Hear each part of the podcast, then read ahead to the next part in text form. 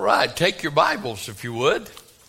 And uh, our text today is going to be from John chapter 12. But before I uh, take you there, I want to uh, just give you a Bible principle that I think is very important with our election coming up Tuesday, okay? Some of you maybe already voted early, that's fine.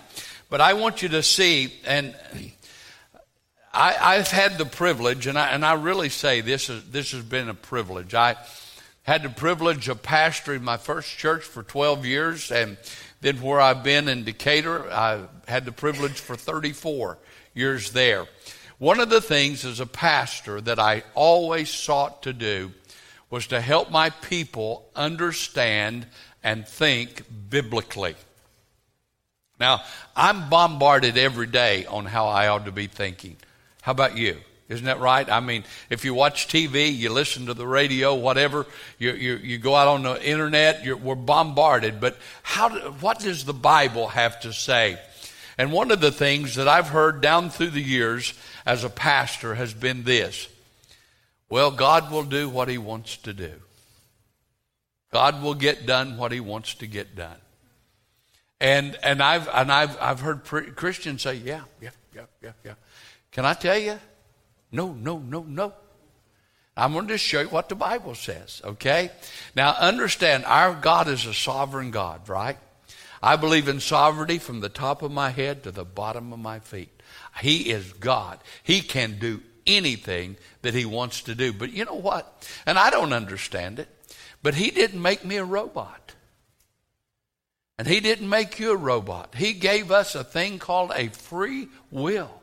And do you know God will let you make some crazy choices in your life?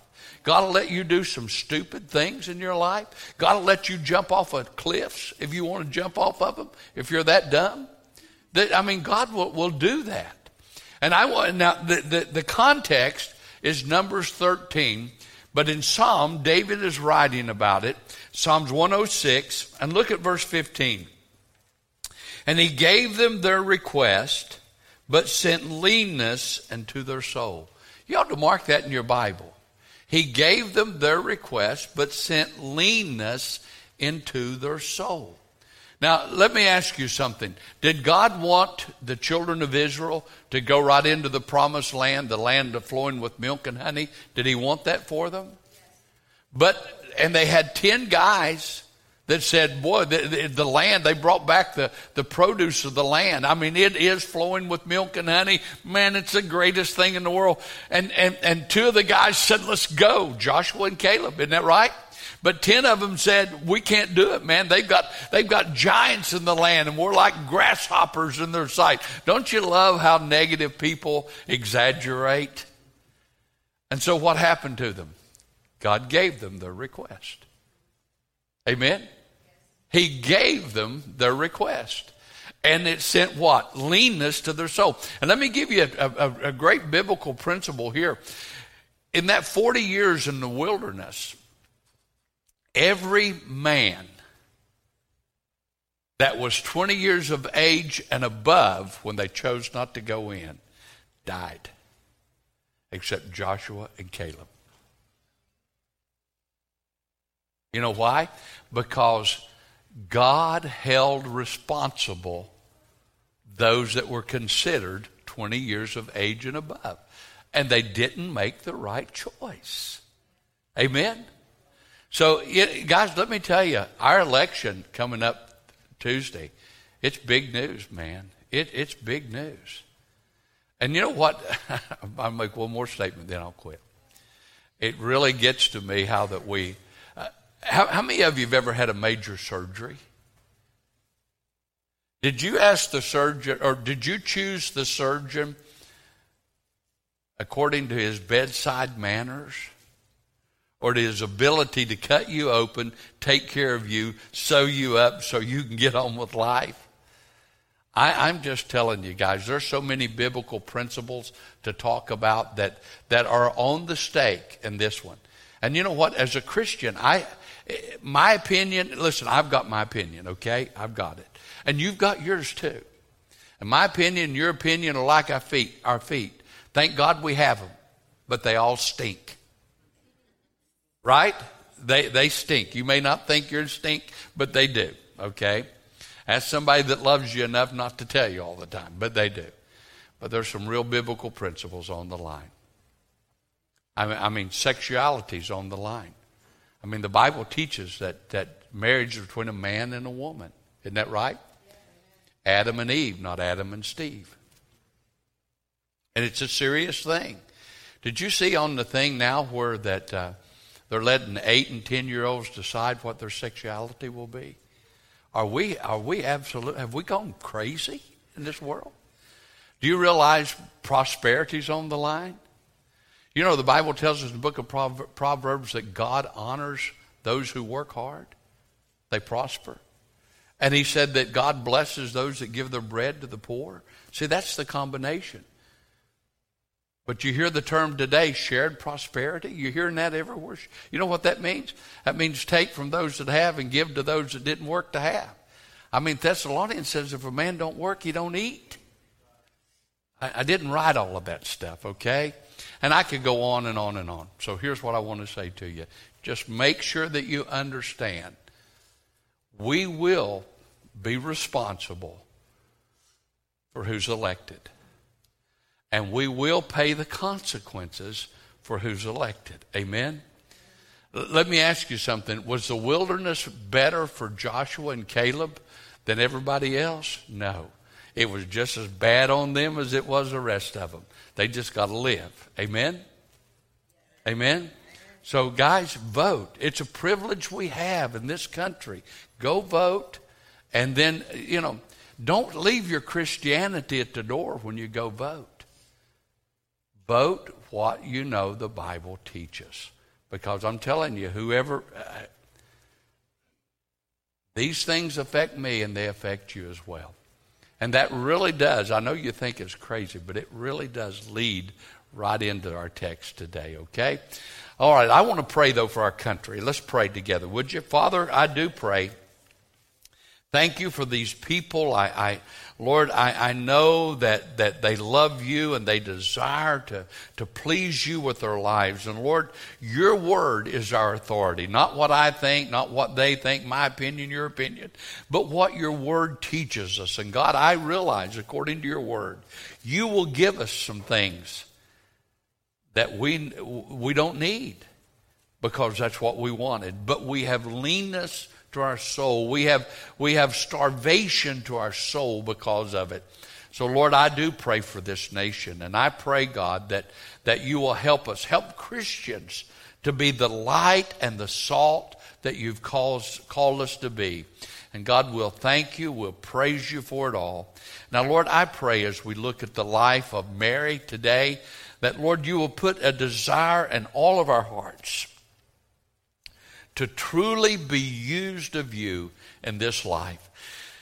Lord, I know in my life and in Katie's life, as we've reached the retirement years, that God, you're giving us opportunities now that we've never had before. God, don't let us miss the opportunities you have for us. And God, there's young people here that have opportunities. Don't let them miss it. And Lord, there's young couples here that have opportunities.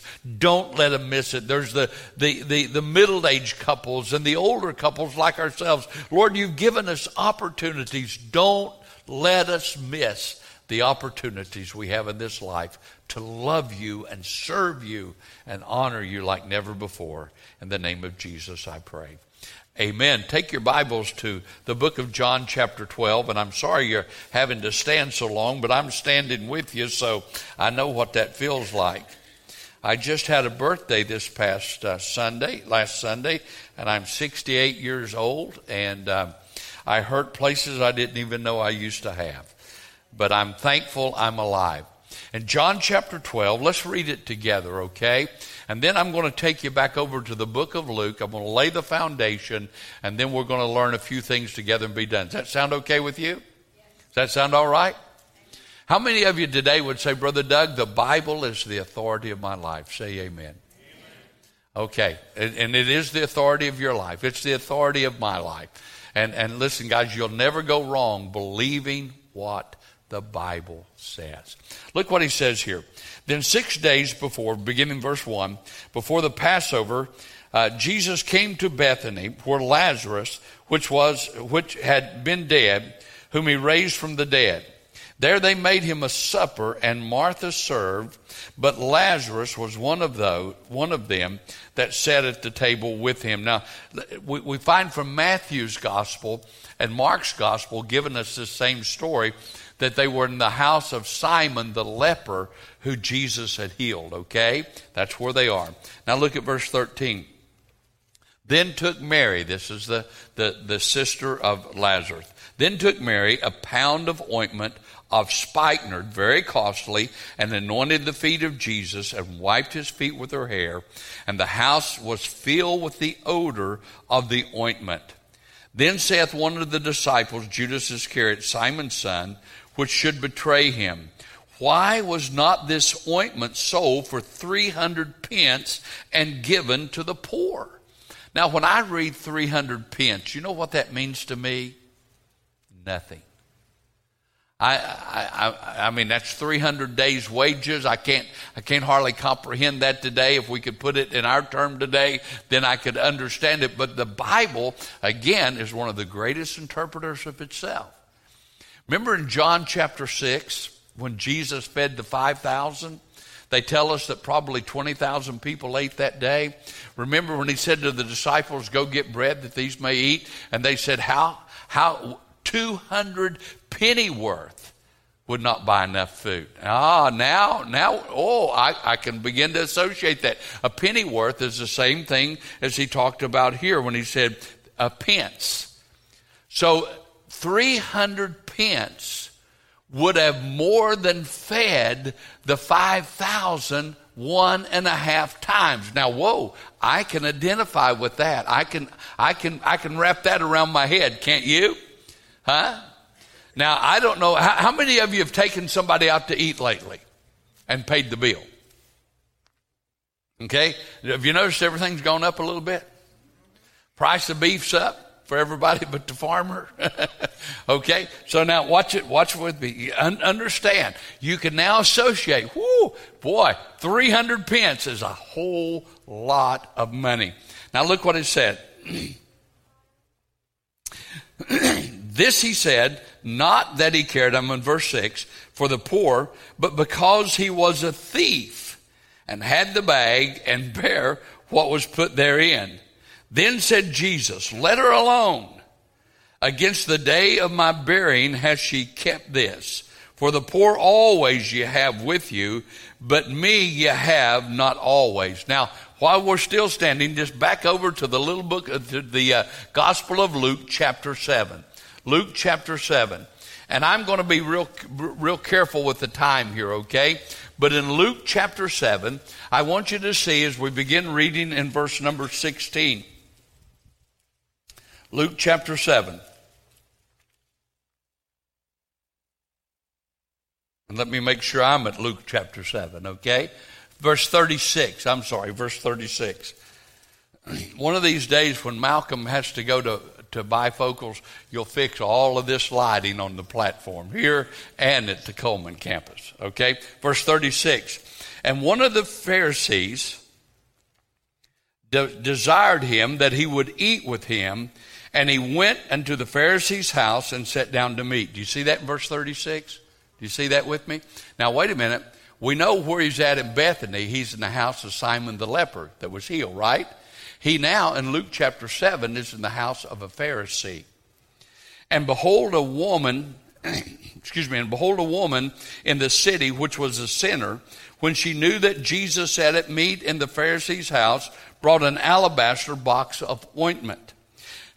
and stood at his feet behind him weeping and began to wash his feet with tears and did wipe them with the hairs of her head, and kissed his feet, and anointed them with the ointment.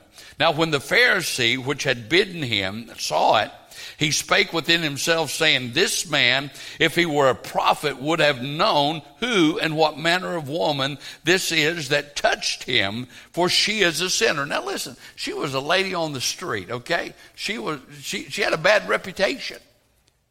but she had a good heart. Didn't you love that last song? Uh, I think it was the last song that this is a place where all the sinners and misfits can come. Man, when you begin to sing that, you know, you know what I said to myself? I'm home. I'm at home. That, that listen, eh, all of us are sinners and misfits, right? And thank God that Jesus loved and cared about sinners. And Jesus answered him. Don't you, don't you just love it when you when people are thinking stuff and Jesus knew exactly what they were thinking? And Jesus answering said unto him, Simon, I have somewhat to say unto thee. Now he's just, he's going to confront what this guy's thinking about. He said a certain creditor, a certain creditor had two debtors. One owed 500 pence and one owed 50. Now let me tell you something. The guy owed 500 pence could never, ever, ever, ever pay it. Then he went down to 50. And then he talks about that they got, both of them got forgiven. And he asked Simon the Pharisee, he said, okay, which one loved him most? And you know, he, the old boy answered it right. The one that was forgiven of most. Now get this, I'm not going to read it all. You can go home and read it today. But here's what Jesus said. She has been forgiven of much, and she loves me much. Now, now listen to what I said. Please get this because if you don't, John chapter 12 is not going to have its power in, in, in understanding the principle here. She loved him. What was the word? Much. Say it with me. She loved him. And let me tell you, the word spread that a woman loved him so much that this is what she did. And I mean, it went. Uh, let me ask you something. Do you, do you think gossip is just contained in our generation? How about do you think talk happened back then? Now we've got a little better way of communicating it. We've got Facebook and Twitter and, and everything in the world you can think about.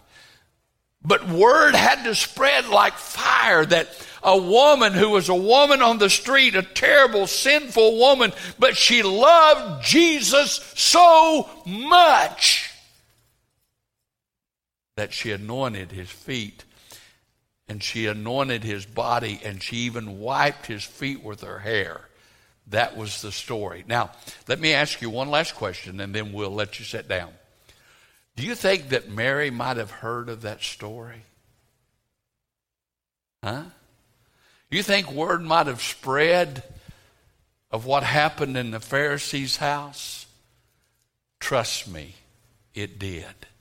And I'm going to show you in just a moment. You may be seated. You know what? I may not be as talented as you.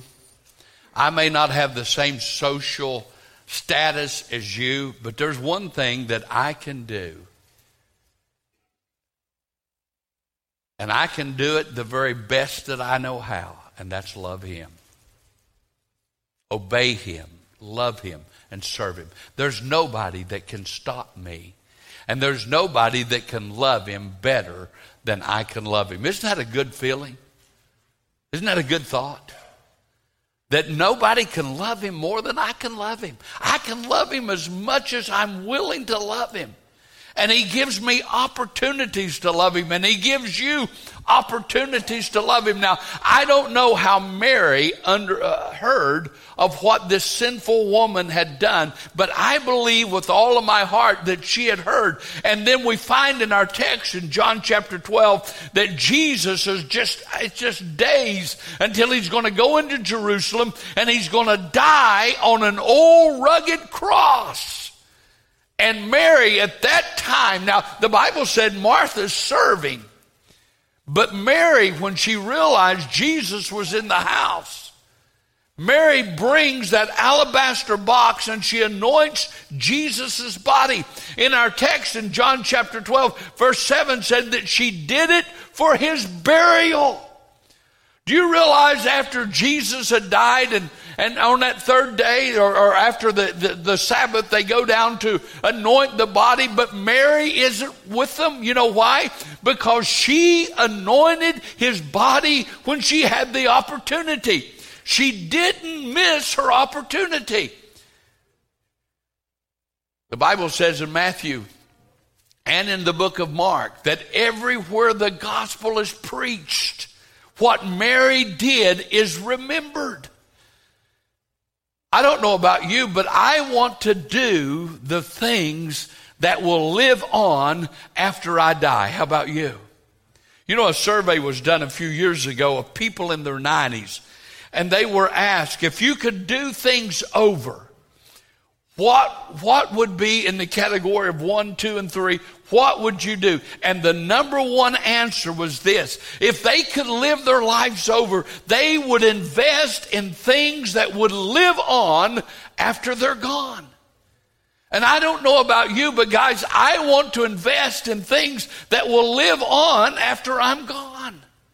And there's three things that I can invest in that will live forever. Number one, I can invest in Christ. He's eternal. I can invest in the souls of men. Our souls are eternal. And I can invest in the Word of God because the Word of God will stand forever. Amen? But I'm going to tell you something. Now, you may have built your house, but you bought the land that it's on. And so you got a, you got a deed, you got an abstract. How many of you remember getting the abstract? Are we okay? Okay, how many of you have ever taken time to look at your abstract? Well, take some time to look at it and see who owned it before you owned it. And do you know what? If the Lord tarries in his coming, when you're gone, somebody else will own it. Somebody else. In that abstract, it'll have their name and they will own it. You see, my house is not going to live forever. My car is not going to live forever. My horse is not going to live forever that my boat is not going to live forever. My barn's not going to live forever. Now, I'm not against having all of those things. Now, I don't have a boat, but I'm not against having all of those things. Listen to me. But what I'm telling you is this. I had better be investing my life in the opportunity to make a difference in the life of Christ and who he means to this world, in the souls of men to know Christ as Savior, and in the Word of the living God that will never change. Invest invest in something that will last forever. Her story lives on. My story can live on, and so can you. So, number one, she didn't miss her opportunity to anoint Jesus' body for the burial. Number two, she gave her very best. Now, we, we find in verse number three, it's called spikenard. Now, the word spike is, is the word for genuine or pure. And the word nard is the word for perfume. And so in our text, when it says that, that, uh, that, that she had in verse number three, she brought a pound of ointment of spikenard, very costly. He's telling us that it is very, very expensive perfume. Now, again, our text tells us how much it was. Somebody must have weighed it because it said there was a pound. There was a pound of it. There wasn't one ounce of it. Or, and by the way, how many of you have ever bought perfume for your wife? And you got that little old bottle and it said about zero point zero something ounce for 45 55 dollars just i mean just a touch of that stuff but he said i want you to know there's a pound of this there's a pound of it. It's very, very expensive perfume. And then he goes to tell us that, that what does she do? Now, I, this is where that I really come in, and I, I really believe that, that, that she was influenced by what was done in Luke chapter 7. Because what she does is she wipes his feet with her hair that's exactly what the other one had done. But in Mark's gospel and in and, and, uh, Matthew's gospel, it says that she also anointed his head as well as his feet. Now, hang with me for a moment. Anointing the head was a custom of that day. When you come in, they, they, the, the anointing of the head, that's, that's something that most everybody would do. Okay? And the washing of the feet was also a custom of that day that, that people would come in and, and uh, they've been traveling, their feet are dirty, and they would have a servant that would wash their feet. That's why when Jesus began to wash the disciples' feet, Simon Peter said, You're not going to wash mine. Because Jesus had taken the role of the lowest servant that anybody could have. And Simon Peter said, Not mine. And Jesus said, Simon, listen to me, old boy. We know more Bible because you run your mouth so much. But he said, If I can't wash your feet, you're no part of me. And you know what Simon Peter said? Man, wash me all over. You know why? He was dirty all over. Just like I've been dirty all over, you've been dirty all over. We're all sinners and misfits, and thank God for the blood of Jesus. Amen?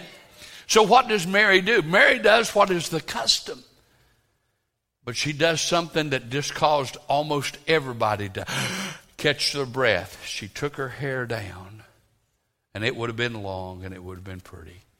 And she took her hair down, and she began to wipe his feet with her hair. Do you know in that culture that that was a disgrace for a woman to do that? For a woman to let down her hair in public was a disgrace but to let it down and get down on her knees and to rub a man's dirty feet with her hair was a disgrace of disgraces. You say, then, Brother Doug, what's the Bible teaching? Here's what the Bible's saying about Mary Mary didn't give a flip what you think, and she didn't give a flip what they think. She cared about one thing I want to please God. Guys, let me tell you something. You can walk out of this door today and say, Man, I want to please God with my life, but I promise you, it will not happen if you're worried about what people think. Because I promise you, the devil will always have somebody to throw at you. Somebody to try to stop you, somebody to try to discourage you. But when you do what you do because you love the one who loved you first, you'll hang in there. Are you with me? I mean, she lets down her hair and she she she she uh, uh, anoints his feet and she wipes it with her hair. She is unashamed. She's unhindered. She gives her very best. But there's another factor in this. Mary is a little girl, did what every little girl does. Now, I don't, I didn't grow up a little girl. I grew up a little boy. I didn't grow up in the culture where I could decide when I was 8 to 10 whether I want to be a little boy or a little girl. Okay? I was a little boy. I had a sister. I had a sister, but thank God I married a wonderful woman and I've learned and I had a, I have a beautiful daughter, so I've learned a little bit about little girls, okay? Okay? You heard about the two, two little boys in the first grade? See, I've done this for years. I get in trouble all the time. Two little boys in the first grade, one little boy said to the other little boy, said, How old are you? He said, I don't know. And he looked at him and said, How old are you? He said, I'm six.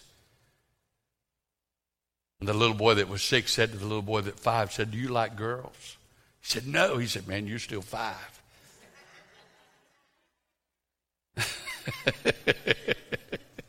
You'll get it. You'll get it. So I don't like laughing in church. Well, I tell you what, I wouldn't want to go to a church that couldn't laugh and couldn't cry and couldn't have a good time. I believe all my life, according to the Jewish custom, that Mary, as a little girl, saved, it was called a dowry. She saved money.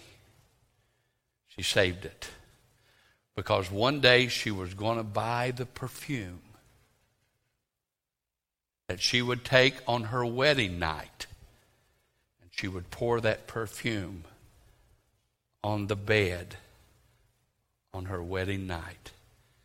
And when her and her husband would go in and consummate that marriage, that room, that bed would be filled with the aroma of the most expensive perfume she could buy. I don't know how old Mary was. You don't know how old she was. Mary could have been engaged. I don't know. She, she could have been engaged. She could have had just around the corner when she's going to be married. And boy, I'm going to need that. I'm going to need that perfume. Remember, like the other day, need that cookie? I've got two, and I'm, I'm going to need that one. She had that perfume. She could have said, you know what? This perfume, man, I, have got to hang on to that because I'm going to get married. And, and on my wedding night, it's so important that I put, put that perfume on that bed because that's the culture. That's what my future husband's expecting, and I want the best for him. But let me tell you what she did. She had an opportunity to anoint the King of Kings and the Lord of Lords. She had the opportunity to anoint the Son of the living God, and she took that opportunity. You said, well, what, what, about, what, what about when she gets married? You know what she believed? She believed that God could take care of that. Do you know what? I believe that if I will take every opportunity God gives me and I will obey God and I'll love God and I'll serve God, that God will take care of everything else. Do you believe that? How many of us have heard testimonies of people that when they began to learn to tithe, and by the way, you have to learn to tithe. Okay, I, by, by nature, I'm selfish. By nature, I'm a thief. And so are you. I had to learn to, you, would say, how do you learn to tithe, Brother Doug? You learn that if you do what God told you to do, that God can take better care of you and 90% of what you have left that you, than you can take care of 100%. How many of us have learned that? And I don't understand it. I don't even know how it works, but let me tell you, it works. And you know what? She believed that if I will, I'm going to give to God. This is my opportunity. And I'm going to give to God. I'm, I have an opportunity to do this and I'm going to do it. And I'm not going to worry about tomorrow because I know who holds tomorrow. I know who's in control of tomorrow. And if I'm obedient today, He will take care of me tomorrow. And I believe with all of my heart that God in heaven did just that. You see, we have opportunities. We have opportunities. You know, when I got saved, God called me to preach. Man, I'm so thankful God called me to preach. But I promise you, I, I, I had a path I was on. If you, if you know me, I'm, I'm always planning. I, I mean, I, I, don't do anything without knowing why I'm doing it. I just, I, I was, I, am just made that way. And I was on an opera, I was on a path of going into the business world. And God called me to preach. And I changed directions. I had an opportunity to do something that I normally would never have had. And, and, and I've never regretted it. I'm thankful for it. Are you listening to me? I've had people say to me, Doug, if you'd have gone into the business world, you'd be a multimillionaire. Let me tell you something. God put me into the church world, and God helped me in the church world that He called me into to raise millions and millions and millions for the cause of Christ. Are you with me? I just didn't get it. By the way, I'm glad I didn't get it, Pastor. I wouldn't have known what to do. Would you know what to do with all that money? I wouldn't know what to do with all. How many of you know what to do with all that money? Good night. I'd do something stupid.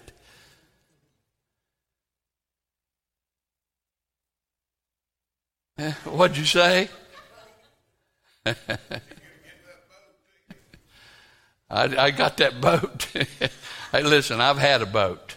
You know, the happiest two days of your life? The day you get it and the day you sell it.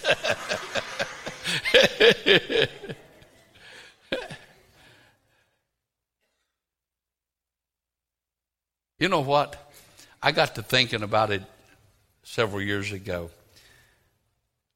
I didn't go into the business world to make money for Doug, but I went into the world that God had and into that world, we made money for God and the cause of the kingdom.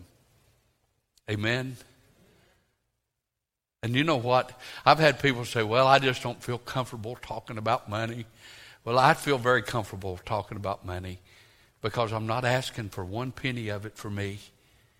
But I'm going to tell you something right now. I couldn't, listen, I get tongue tied. I break down, I, I mean, I, I, break out in a cold sweat if I'm asking for me. Because I just can't ask for me. I'm, I'm going to tell you right now, I, I'm, a, I'm a horrible receiver. I'm a great giver. I'm a horrible receiver. Are you with me? I'm a horrible receiver. But it's never bothered me to talk about it because I'm not asking one dime for me. I'm asking for the cause of Christ. Listen to me. And for the blessing and anointing of God on the giver. Paul writes over in the book of Philippians. You know, we quote this, and my God shall supply all your need according to his riches and glory. Well, let me tell you something. That, that promise don't work if you don't give. That, that, that promise was to the giver of missions. Well, I've never heard that before. Well, sweetheart, I've never been up under houses before, but I know there's some stuff up under them. Okay, just because you've not been somewhere doesn't mean there's not something there. You've heard it now. But in that same text in the book of Philippians, you know what he said? He said that it may be to your account. Now, hang on to this. This is so exciting. Just like with Mary. Here, here's what I believe God did. when Mary took that oil and poured it on the body of the Lord Jesus, on his head and on his feet, she was, she was saying, This is more important than my wedding night. This is more important than my Jewish culture. And according to Philippians, here's what I believe God did for her because God did it for me, and He did it for many of you here today. God opened an account for her in heaven. Now, I'm going to tell you something. I've got an account in glory. Now, you know what the Bible said? The Bible said, put into that account. Thief can't break in and steal it. Moth can't eat it up. Rust can't corrupt it. Isn't that, isn't that what the Bible said? Now, it, it, I, I'm putting in that account. I'm, I'm sending to that account. And I'm going to tell you right now, the rate on my investment, the ROI, will shock you of what God's doing. You say, well, how much you got up there? I don't know yet. But one day I will. Let me ask you something. What do you think glory was like when old Mary breathed her last breath and then went out to see Jesus again face to face? Huh? Listen, don't miss your opportunity. And then number, let me, let me give you number three. Notice the attitude of the world. Verse 4 through 6. You know what the world says? This is crazy. What a waste. Isn't that, isn't, isn't that what Judas says? What a waste. What a waste. Let me tell you something. You've never wasted anything you gave to God. And by the way, let me tell you something I've learned about God. He keeps incredible books. You see, you see this thing of giving your best to God, you're always going to have the attitude of the world coming in and say, man, this is crazy. This is crazy. Why are you doing this? Is crazy. But I promise you, it's never crazy to land on God's side.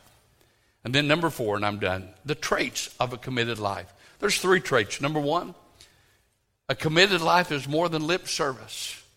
That's what James was talking about in James chapter 2. We don't just talk about it, but the grace of God, we do it and we get it done. Number two, something cheap is never enough. You got to give your best.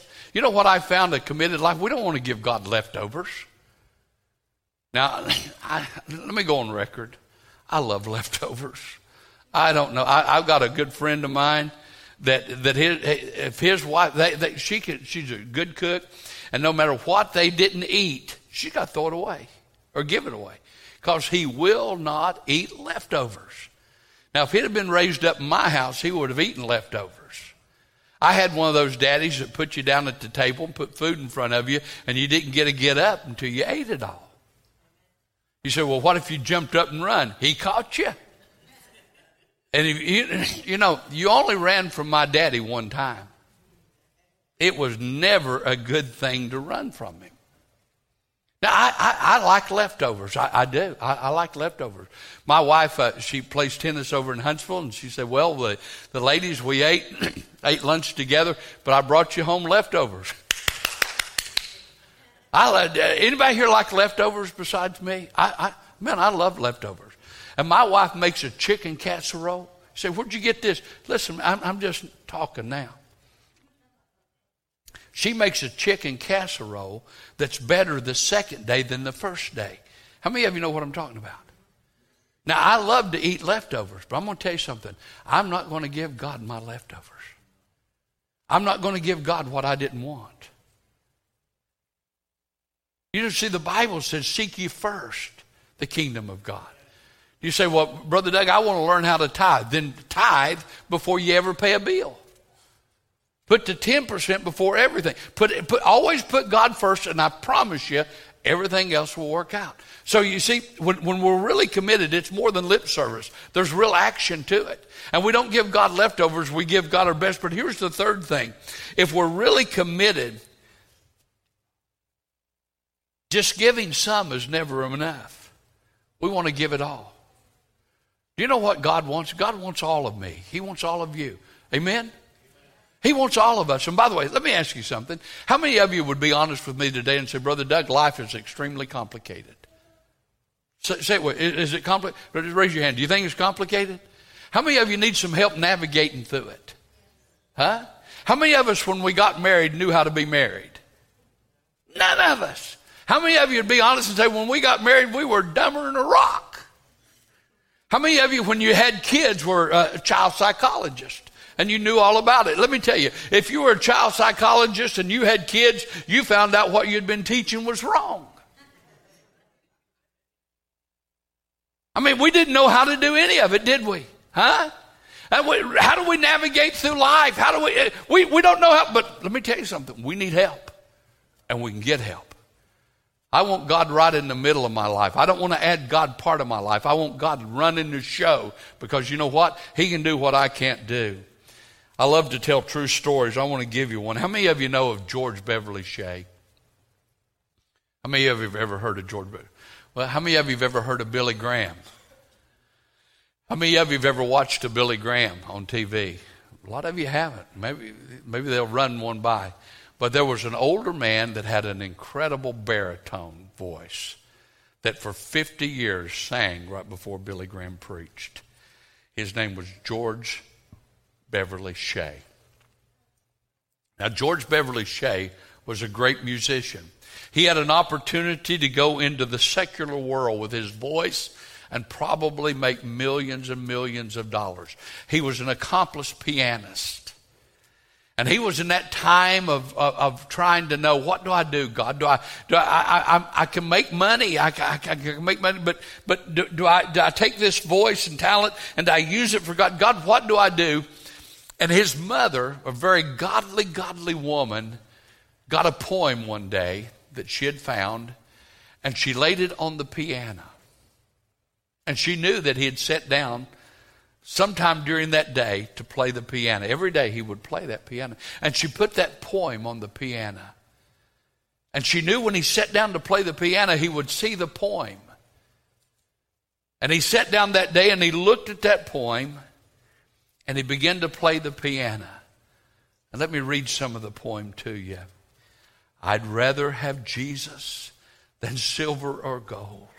I'd rather be his than have riches untold. I'd rather have Jesus than worldwide fame. I'd rather be true to his holy name. I'd rather have Jesus than men's applause. I'd rather be true to his dear cause. I'd rather have Jesus than houses or lands.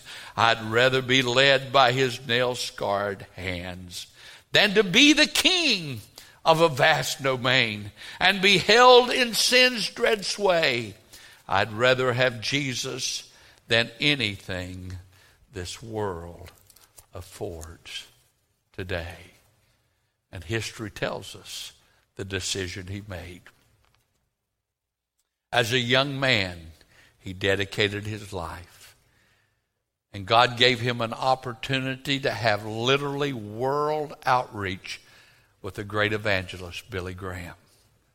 An opportunity he could have missed, but he didn't miss it. And I don't know what God's doing in your life. I don't know what opportunities God is setting up in your life, but listen to me.